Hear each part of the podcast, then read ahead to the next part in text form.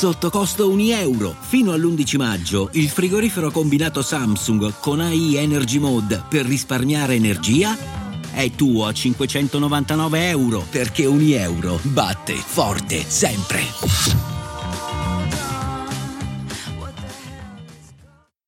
Nessuno lo voleva. Nessuno. Non aveva neanche uno di quegli elementi che di solito un rapper ha da raccontare ed è quasi arrivato a quel punto in cui uno smette, abbandona il sogno e magari comincia a lavorare seriamente. Quanto fa paura l'idea di non riuscire.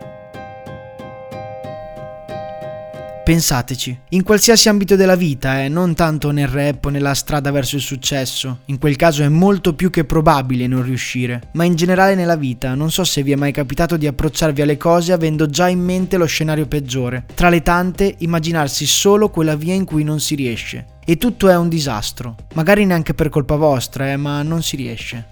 Ecco lì trema la terra sotto i piedi. Lì o le ragioni sono salde oppure crolla tutto il castello della vita.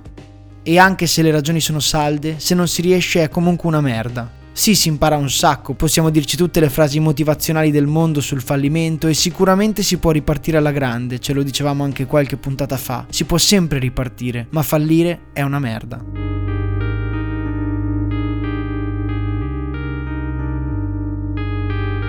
Ebbene, il protagonista di puntata in verità non ha fallito, ma è arrivato lì lì, ha dato tutto per il rap ed è quasi riuscito a non riuscirci. E oggi però ci dice qualcosa che può interessarci molto. Nelle ultime settimane non si fa che parlare di lui, quindi per voi la storia di Fabri Fibra. Ho sempre sognato di essere famoso per portare il cappellino e gli occhiali da sole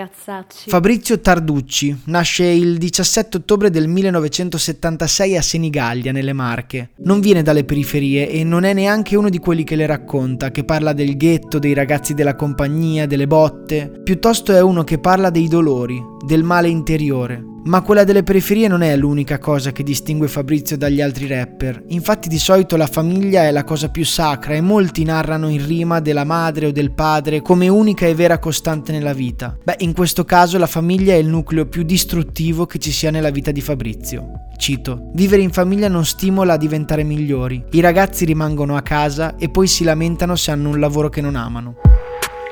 Queste frasi sono frutto di un'infanzia e adolescenza molto difficile e travagliata, infatti Fabrizio è un ragazzo complessato e insicuro, tormentato dalla separazione dei suoi genitori a soli 12 anni quando andava ancora alle medie. Cresce di fatto da solo, ha pochi amici e fa una gran fatica a socializzare, resta spesso solo in casa perché i genitori lavorano tutto il giorno. Questo fatto ha aperto una ferita profonda nel suo cuore, ferita che si porta dietro ancora oggi. Fabrizio è invece molto legato al suo fratello più piccolo, di 4 anni, Francesco, col quale condivide la passione per l'hip hop.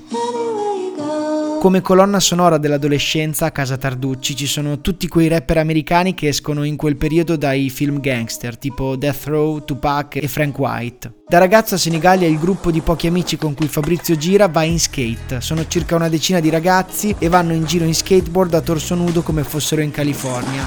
E a scuola invece non riesce ad emergere. E poi lo abbiamo già detto, a Senigallia non c'è la cosa dei quartieri, o meglio c'è, ma per i bar. Non devi andare nel bar sbagliato, c'è la compagnia del bar. Ognuno ha una sua compagnia e quindi ognuno ha il suo bar. Fabrizio e i suoi amici sono legatissimi allo skate, poi dallo skate sono passati ai graffiti e poi dai graffiti sono arrivati al rap. Ma la passione per le rime e per i beat è arrivata di riflesso per l'interessamento al concetto underground in generale, diciamo. Detto questi primissimi approcci con la musica per Fabrizio sono in televisione con Avanzi, Rai 3, condotto da Serena Dandini. Una sera compare Frankie High Energy. È il 1993 e Fabrizio rimane colpitissimo da questo tipo col bomber verde con dietro la schiena una toppa con disegnato un graffito, le Reebok pump nere e bianche, il pantalone largo e il capello rasato a spazzola. Registra l'esibizione col VHS e lo ascolta tutti i giorni quando torna da scuola. Il testo di Faida Faida è sulla mafia e anche se a Senigallia la mafia non c'è, a Fabrizio gli piace tantissimo perché è un testo di rottura. In quel periodo andava infatti Giovanotti che sì, faceva rap ma un rap più romantico, invece Frankie High Energy è un cazzo di duro e il suo rap dà fastidio.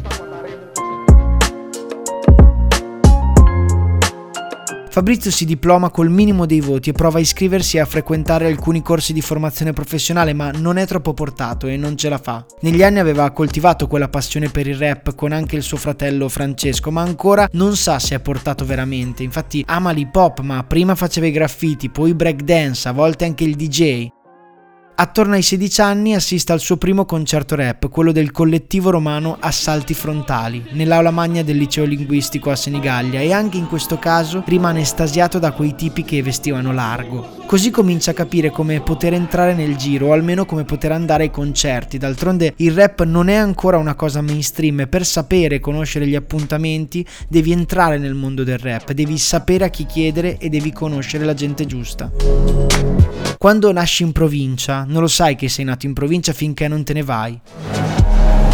Fabrizio sa che a Bologna c'è gente che rappa e nel 1994 viene a sapere che in un ex supermercato abbandonato organizzavano le prime jam session, per cui va, non c'è il palco né un'organizzazione specifica, c'è solo la console e una marea di gente attorno, ovunque. Rapper che a suon di rime si passano il microfono e le teste delle persone che si muovono a ritmo di beat. Qui scopre il Sangue Misto, un gruppo bolognese nato qualche anno prima composto da Deda, un rapper old school, DJ Graff, uno dei capostipiti dell'hip hop italiano, e Neffa. Ecco, immaginatevi che negli anni 90 la musica era legata al tuo gruppo di amicizia, ti dava un'identità molto più definita di adesso. Tu eri la musica che ascoltavi e c'erano i metallari, i panchettari e anche i reppettari. Dalla musica capivi chi era la persona e sempre in questi anni il rap dava fastidio. Chi voleva dare fastidio ascoltava il rap. Beh, in tutto ciò Fabrizio trova una casa, trova una famiglia e trova un'identità. Cito, ho provato a giocare a calcio ma non mi piaceva, non mi piaceva fare la roba che era già pronta, che non dovevi metterci niente di tuo e allora mi è venuta la pazzia di voler scrivere. Mi piaceva l'idea che potevi buttare giù dei pensieri, dei mini racconti. Dopo un po' mi accorgevo che i ragazzi sì limonavano prima, facevano le penne coi motorini prima, ma chi se ne frega. In skate non ero un campione e quindi tutto mi ha portato a scrivere. Da subito nei testi e nello stile prova a imitare il sangue misto, così registra i suoi primi pezzi rap e nota che un suo piccolo pubblico si stava creando. Ma per mangiarci ancora c'è un abisso da percorrere, così Fabrizio passa da un lavoro all'altro per pagarsi le registrazioni, ma sempre molto disturbato, diciamo perché non è uno che riesce a lavorare a testa bassa sotto padrone, è più un cane sciolto. Comincia a farsi notare nell'ambiente rap e hip hop italiano, più che altro collaborando con altri aspiranti rapper e appassionati del genere. Siamo a metà degli anni 90 ancora e Fabrizio, che per ora si fa chiamare Fabri Phil, deve ancora fare la gavetta vera e le battle di freestyle e solo dopo qualche tempo arriverà il privilegio delle prime incisioni. In particolare assieme al suo compaesano Nicola Lato Latini, beatmaker e DJ, col quale mette in piedi il suo primo duo Uomini di Mare e anche l'etichetta indipendente Teste Mobili Records. A questo punto nella storia del nostro protagonista si intrecciano varie formazioni e diverse band. Infatti a Uomini di Mare si aggiunge Il Raggio, un rapper incontrato ai giardini a Bologna che è abbastanza conosciuto del mondo del rap, creando così una nuova band, i Custodi del Tempo. 1999, entro nella scena, porto rime nuove, ascolto gangsta rap, faccio omicidi, mentre fisso la mia rotta dritto verso altri lidi. Infatti nel 1999 con Uomini di Mare incide il primo LP che si intitola Sindrome di fine millennio. Per questo il verso entro nella scena, porto rime nuove, perché il lavoro è molto apprezzato, anche fuori dall'ambito dell'hip hop, suscitando interesse al genere in tutta Italia. Per molti Fibra nel 1999 segna un cambio di passo del rap italiano molto importante. Nel 2000 prende luce il collettivo Teste Mobili, cioè i custodi del tempo più Kine Nadir, più DJ Rudy B e il fratello piccolo di Fabrizio, Francesco, soprannominato Nesli. 2001 sto al telefono con Neffa, ti racconto la vita in provincia dalla A alla Z, niente cash, vado di fretta.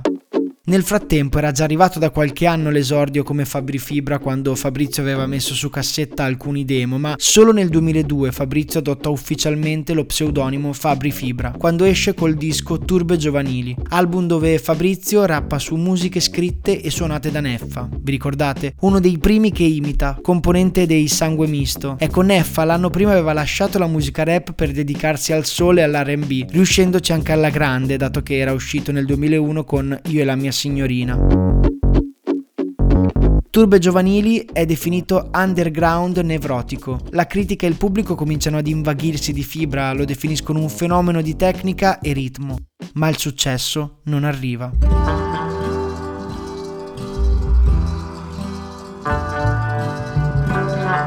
È una batosta, così Fabrizio nel 2003, a 27 anni, decide di trasferirsi in Inghilterra, a Brighton, Qui lavora in una fabbrica di tende, ovviamente non abbandonando il sogno della musica e del rap, e anzi magari in questa nuova nazione nella quale il rap è più considerato ci sarebbe stato dello spazio. Cito, andai via dall'Italia a Brighton e lì mi è scattato qualcosa. Mi chiedevo perché i sanguemisti hanno fallito, perché molti altri gruppi rap hanno fallito. Ho capito che era morto il vecchio e non stava nascendo il nuovo. Insomma la scena del rap in Italia non era mai esplosa e Fibra lo aveva capito molto bene. Lavoro come un pazzo, esce Mister Simpatia, siamo nel 2004, firmo con la Major. Sì, perché Fibra ha ormai 28 anni nel 2004. La sua strada sembra dover ripiegare su altro perché c'è un tempo in cui tutti bisogna diventare grandi e a 28 anni è arrivato il momento di andare a lavorare.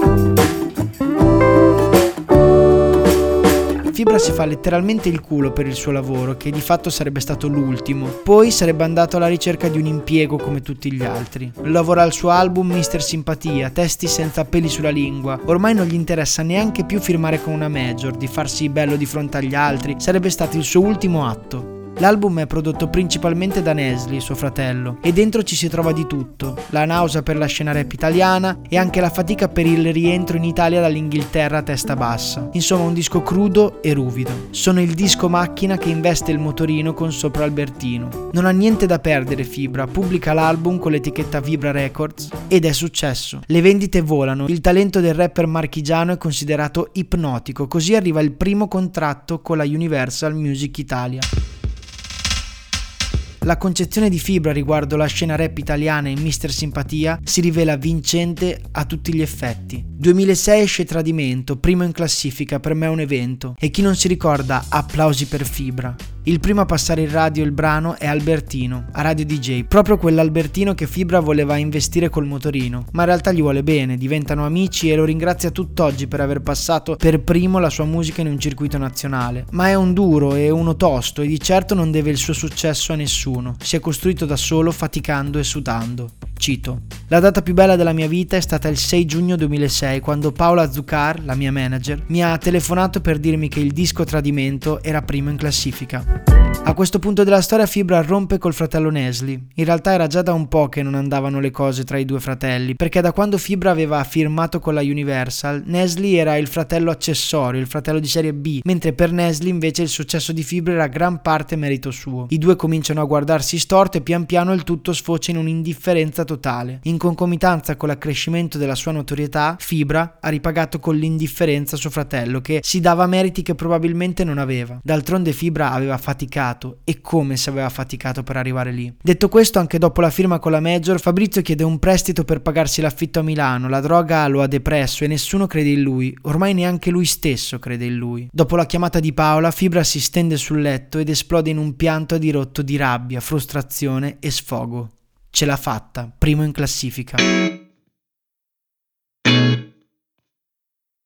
Il disco Tradimento parla del tradimento ai danni del rap puro per abbracciare la scena mainstream. In poco più di un anno, sulla scia del successo, esce anche Bugiardo, in cui Fibra si toglie molti sassolini dalle scarpe. Problemi in vista, cresce la competizione, con Bugiardo nel 2008 c'ho la soluzione. Da qui in poi la storia la conosciamo un po' tutti, vado più spedito. 2009 la stampa che non capiva, incomprensioni, chi vuole essere Fabri Fibra. Firmo il deal con Adidas, la mia faccia è popolare, qualcuno mi dica che tutto questo è normale. Controculture va da sé, comincio a guadagnare, con il rap tutti dentro il locale tranne te. Siamo nel 2010, sei commerciale, non mi provocare, vado dritto come un treno merci. E di fatto la carriera di Fibra va veramente veloce come un treno merci. Non lo ferma più nessuno, escono biografie e documentari su di lui, polemiche e successi accompagnano i suoi dischi. Nel 2011 fonda un'etichetta discografica chiamata Tempi Duri e diventa produttore. Guerra e pace tre anni dopo, sempre a Milano faccio l'ultimo trasloco. 2015 ci siamo, manca poco, arriva Squallor, niente promo, niente foto. Faccio l'opposto con Fenomeno, nel 2017 fulmini e saette. Senza musica probabilmente non sarei niente, ti giuro non saprei che fare senza lei. Se l'hip hop fosse una donna le direi, quando sei qui vicino a me, questo soffitto viola no, non esiste più. Io vedo il cielo sopra noi.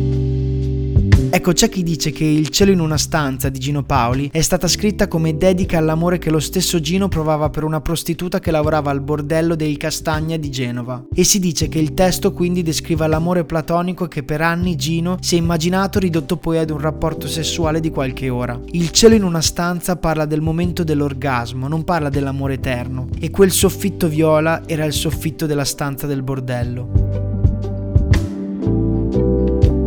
Probabilmente solo una voce, una diceria o chissà, bisognerebbe chiederlo a Gino. Ma penso che non a caso Fabri Fibra abbia scelto questo ritornello per l'intro del suo ultimo album. Se l'hip hop fosse una donna le direi, quando sei qui vicino a me questo soffitto viola no, non esiste più, io vedo il cielo sopra noi. Chissà se è una dichiarazione di amore eterno oppure una presa di coscienza che per Fabri Fibra l'hip hop dà il piacere di un orgasmo, di una scopata, bella sicuramente, ma che ha un peso specifico totalmente diverso rispetto all'amore vero ed eterno. E se non fosse riuscito? Se fosse andato a lavorare invece che a fare il rapper, la sua vita sarebbe stata una merda o invece avrebbe avuto comunque un senso? Chissà. Grazie dell'ascolto.